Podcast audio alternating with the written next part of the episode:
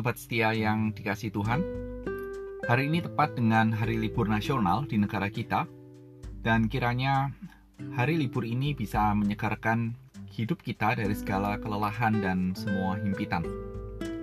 Dan saya mengajak kita untuk terus mendoakan bagi negara kita dan juga rekan-rekan yang kita tahu saat ini sedang isoman. Kiranya Tuhan boleh memulihkan kondisi negara ini dan juga rekan-rekan kita. Hari ini Lukas 1, 39 sampai dengan 56 akan menjadi perenungan kita. Dan tema yang saya berikan adalah fokus hidup itu titik titik titik. Nats kita akan dibacakan oleh Clarita alias Tata, mahasiswa FON ITP 2018. Terima kasih untuk support bagi pelayanan SS Podcast. Meskipun sedang isoman, tapi tetap berpartisipasi dan memberikan dukungan. Tuhan kiranya memulihkan kondisimu dan juga menolong prosesmu dalam profesi nanti sampai nurse selesai.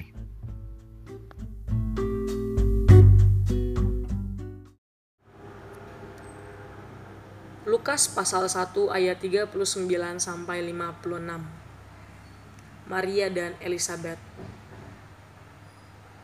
Beberapa waktu kemudian, berangkatlah Maria dan langsung berjalan ke pegunungan menuju sebuah kota di Yehuda di situ ia masuk ke rumah Zakaria dan memberi salam kepada Elizabeth. Dan ketika Elizabeth mendengar salam Maria, melonjaklah anak yang di dalam rahimnya, dan Elizabeth pun penuh dengan roh kudus.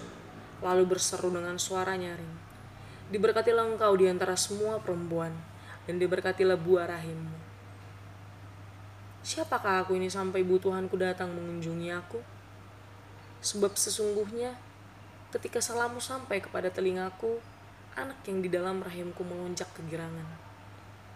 Dan berbahagialah ia yang telah percaya, sebab apa yang dikatakan kepadanya dari Tuhan akan terlaksana. Nyanyian Pujian Maria Lalu kata Maria, Jiwaku memuliakan Tuhan, dan hatiku bergembira karena Allah Juru Selamatku. Sebab ia telah memperhatikan kerendahan hambanya. Sesungguhnya, mulai dari sekarang, segala keturunan akan menyebut aku berbahagia.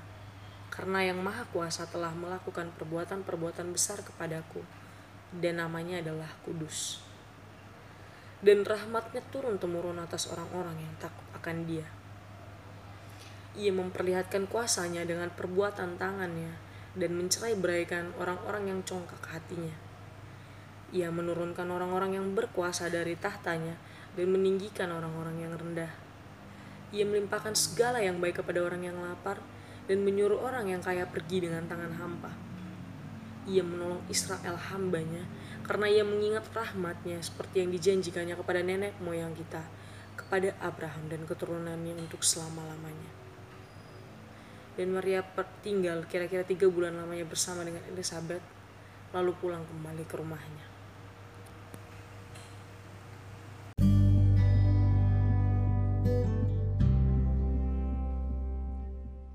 Mari kita sama-sama berdoa. Tuhan berikan kesehatan kepada rekan-rekan kami yang saat ini sedang isoman. Dan firman-Mu kiranya sekali lagi berbicara kepada kami. Demi Kristus, amin. Sobat setia, sebuah data atau informasi yang saya temukan bahwa sering kali dalam banyak kehidupan umat manusia, umat manusia paling ingin menyenangkan orang tua atau seseorang dalam hidupnya bahasa lainnya adalah membanggakan mereka. Entah cita-cita ini tercapai atau tidak, tapi semangat itu sering kali ada dalam kehidupan kita, dan kita pun mungkin seperti itu. Kalau saya bertanya hari ini, hal seperti itu baik atau tidak? Saya mungkin akan mendapat sebuah jawaban sangat baik, dan saya pun setuju bahwa itu sangat baik dan lanjutkan, teruskan.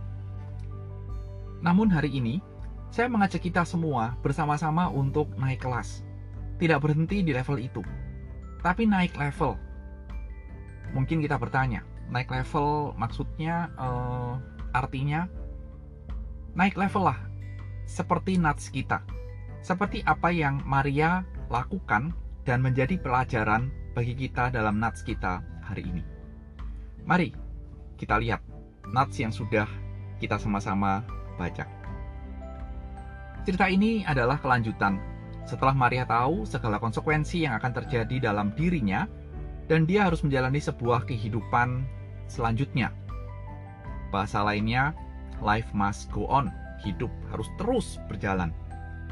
Maka ketika kita melihat bagian ini, kalimat pertama yang diucapkan dalam nats ini di dalam nyanyian Maria adalah bahwa hidupnya sekarang ini tertuju kepada Tuhan dan untuk memuliakan Tuhan.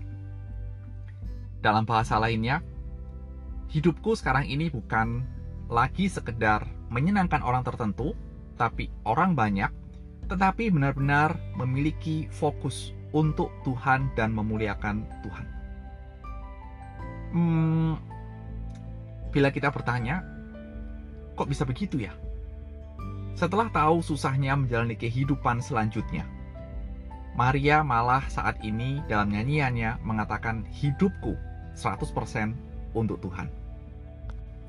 Sobat setia, hal ini disebabkan karena, karena Maria tahu bahwa Allah yang mengutus malaikat kepadanya adalah juru selamatnya. Itulah yang muncul di ayat 47 yang menjadi satu hal yang melandasi bahwa sekarang hidup Maria adalah untuk memuliakan Tuhan. Hal ini nanti juga yang diberitakan kepada para gembala. Kira-kira mudahnya memahami bagian ini adalah kalau ada pribadi yang menyelamatkan hidup kita dari jurang kematian atau maut, kira-kira apa yang akan kita lakukan? Apakah kita akan mengabdikan seumur hidup kita kepada dia atau tidak? Seharusnya dan selayaknya iya. Apalagi ini penyelamatnya bukan manusia biasa yang bisa pilih plan, yang bisa ingkar janji, atau bisa memanipulasi orang. Tapi penyelamatnya adalah Allah sendiri melalui Kristus. Sehingga bagaimana tidak? Kalau dalam nats ini, Maria benar-benar memiliki hidup yang fokusnya adalah kepada Tuhan.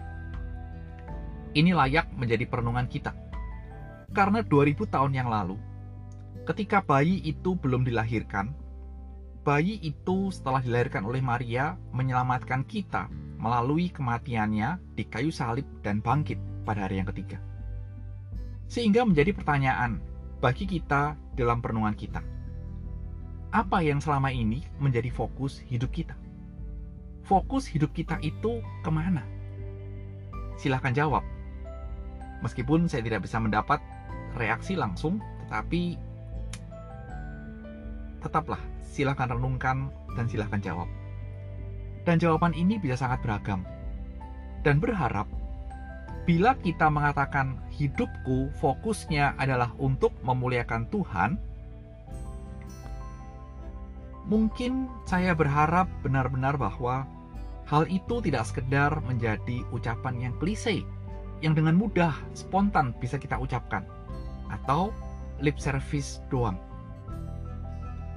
Sobat setia, pada saat di titik ini, di dalam bagian ini, mungkin sobat setia ada yang memikir dan mulai menjawab di dalam hatinya, susah, sikon, kondisi, sulit. Di tengah-tengah pandemik seperti ini, setengah mati. Apalagi pendengar sobat pendengar SS Podcast adalah para nakes kebanyakannya. Susah pak, lelah, capek, tidak berhenti-berhenti, kerja 24 per 7. Benar, ada begitu banyak hal yang bisa menghambat atau membuat fokus hidup kita berubah. Bila sering kali kesulitan menghambat kita dalam menjalankan fokus hidup kita untuk memuliakan Tuhan, maka Maria memberikan satu poin di dalam nyanyiannya yang boleh dikatakan menjadi poin kedua yang menguatkan dan melengkapi poin yang pertama. Yaitu apa? Yaitu Allah yang adalah juru selamat adalah Allah yang setia kepada janjinya. Mungkin di titik ini sobat setia langsung berpikir, janji apa? Janjinya seperti apa? Dan berharap ada hal-hal yang memudahkan dari janji itu untuk hidup kita karena begitu banyak kesulitan. Sobat setia, janji yang Allah berikan di dalam bagian ini menekankan bahwa janji yang telah dijanjikan oleh Allah ribuan tahun yang lalu melewati segala proses yang ada, Allah tepati melalui inkarnasi Kristus. Inilah yang Maria lihat bahwa Allah tidak pernah ingkar janji dan tidak akan pernah ingkar janji. Sehingga inilah menjadi satu hal yang menguatkan hidup Maria untuk memuliakan Tuhan.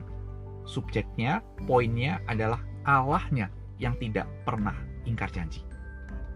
Sehingga pemahaman yang pertama dan yang kedua inilah yang membuat Maria dengan tegas berani mengucapkan Allah fokus hidupku dan karena itu jiwaku memuliakan Tuhan. Saat secuil pelajaran ini muncul dan bisa menjadi perenungan kita di hari ini, maka mari kita memikirkan apa yang menjadi sebuah aplikasi dalam kehidupan ini.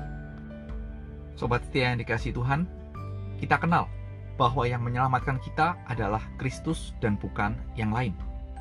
Sehingga seharusnya memuliakan Kristus adalah satu-satunya fokus yang harus mendarah daging dalam kehidupan kita dan bukan sekedar menyelamatkan, kemudian membiarkan kita berjuang sendiri dalam dunia ini.